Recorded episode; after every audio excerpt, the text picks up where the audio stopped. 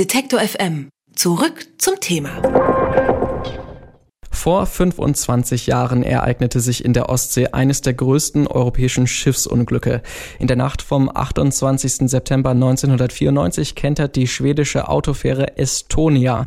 Von den knapp 1000 Menschen an Bord sind 852 im Schiff oder im kalten offenen Meer ertrunken.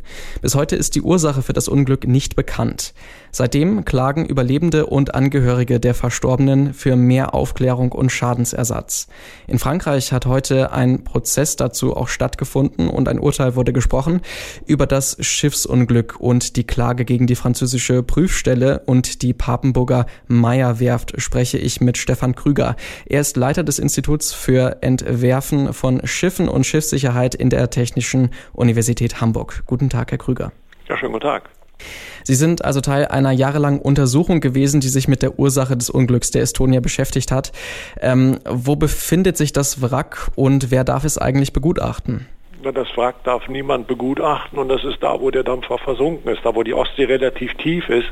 Nicht, es ist aber, würde ich sagen, nicht ganz so, wie Sie in Ihrer Moderation gesagt haben. Es ist schon technisch völlig klar, wie das alles abgelaufen ist. Und darum geht es ja auch jetzt heute bei dem Prozess gar nicht. Es geht ja nur um die Frage, wer ist schuld aus Ihrer Sicht, äh, was haben denn die Untersuchungen ergeben? Wer ist denn aus Ihrer Sicht schuldig, kann man das sagen? Ja, das ist eben die schwierige Sache, nicht? Der technische Sachverhalt ist im Grunde genommen ganz einfach. Auf der Unfallreise ist äh, durch strukturelle Überlastung das Bugvisier abgerissen, das hat die Rampe aufgezogen, das Fahrzeugdeck ist geflutet worden, über die Lüftung ist das Schiff dann versunken. Das ist also ein Seeunfall, der ist technisch mehrfach untersucht worden von den Schweden und von uns auch. Also technisch ist der Fall vollkommen klar. Nicht? Die Frage ist jetzt bloß, wer trägt die Verantwortung dafür? Und das teilt sich so ein bisschen auf in die Hafenstaatskontrolle, in die schwedischen Behörden, in die Klassifikationsgesellschaft und in die Bauwerfte. Das sind ja die Beteiligten dabei zunächst mal. Nicht? Und äh, die Schwierigkeit besteht eben darin, dass obwohl der Unfall technisch vollkommen klar ist, was da so passiert ist, es eben offensichtlich sehr schwierig zu sein scheint, einen Schuldigen zu benennen. Woran liegt das? Spielen da verschiedene Interessen gegeneinander oder warum ist es nicht möglich, bis heute einen äh, Schuldigen offen zu benennen? Naja, ich bin Ingenieur und kein Jurist. Nicht aus äh, technischer Sicht ist die Sache klar und ich fange mal vorne an. Aus meiner Sicht wäre zunächst mal die Hafenstaatskontrolle verpflichtet gewesen zu verhindern, dass das Schiff überhaupt ausläuft. Ich denke, es war vollkommen offensichtlich und für jeden bekannt, dass der Dampfer schwere Mängel hatte. Nicht? Und dann ist die Frage, der, deswegen ist ja die Klassifikationsgesellschaft jetzt auch vom KDI, äh, haben die im Laufe, im Rahmen ihrer Besichtigungen nicht Dinge übersehen oder nicht übersehen. Und bei der Meyerwerf geht es im Prinzip um die Frage, hatte das Schiff einen Konstruktionsfehler oder nicht? Das sind ja im Grunde genommen so die Fragen, die man klären muss. Und das äh, scheint eben sehr schwierig zu klären zu sein, weil zumindest was die Meyerwerft angeht, das Schiff eben keinen Konstruktionsfehler hatte, weil es komplett nach den Vorschriften damals gebaut gewesen ist. Nun hat also ein äh, Gericht im französischen Nanterre eine Zivilklage von Überlebenden und Angehörigen abgewiesen. Auf der anderen Seite wurde damit dann auch ein ähm, Bericht bestätigt, den es vorher ja auch schon gab und der auch die äh, Werft entlastet hat. Ist das denn aus Ihrer technischen Sicht denn so überhaupt korrekt? Ja, das ist, liegt an, ein bisschen an dem Problem der Sichtweise von Ingenieuren und Juristen.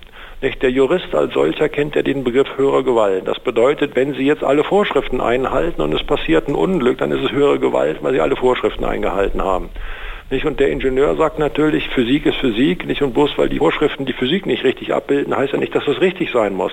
Und genau das ist das Problem bei der Estonia. Nicht? Wir wissen heute ganz genau, dass die Vorschriften damals falsch waren. Die führten zu viel zu geringen Bemessungslasten. Das machen wir heute eben alles anders. Nur die Bauwerft hat es nach dem damaligen Stand der Technik und nach den damaligen Vorschriften eben gebaut. Und das ist die Schwierigkeit. Nicht? Und damit sind sie im Prinzip aus der juristischen Haftung raus. Wäre eine solche Katastrophe nach den heutigen Vorgaben noch möglich oder halten Sie das inzwischen für so sicher, dass es nicht mehr vorkommen wird? Also in der Europäischen Union sind ja im Nachgang zum Estonia-Unglück mehrere deutliche Verschärfungen der Sicherheitsregeln, gerade für Fähren, äh, passiert, sodass sich ein solches Unglück, sagen wir mal genauso wie Estonia, äh, in der Europäischen Union für extrem unwahrscheinlich halte. Das kann man aber nicht allgemein für die internationale Schifffahrt sagen, weil nicht alle auf dem gleichen Sicherheitsstand sind wie wir in Europa. Das hat man ja spätestens gesehen, als in Korea die Fähre umgefallen ist. Vor fast 25 Jahren sind mehr als 850 Passagiere und Crewmitglieder der Ostseefähre Estonia ertrunken. Heute hat ein Prozess in Frankreich stattgefunden, in dem Überlebende und Opferangehörige für mehr Aufklärung und etwa 40 Millionen Euro Schadensersatz gekämpft haben. Allerdings wurde die Klage abgewiesen. Stefan Krüger von der TU Hamburg hat mit uns über das Unglück und auch über die Aufarbeitung des Unglücks gesprochen. Vielen Dank für das Gespräch. Gerne. Alle Beiträge, Reportagen und Interviews können Sie jederzeit nachhören im Netz auf detektor.fm.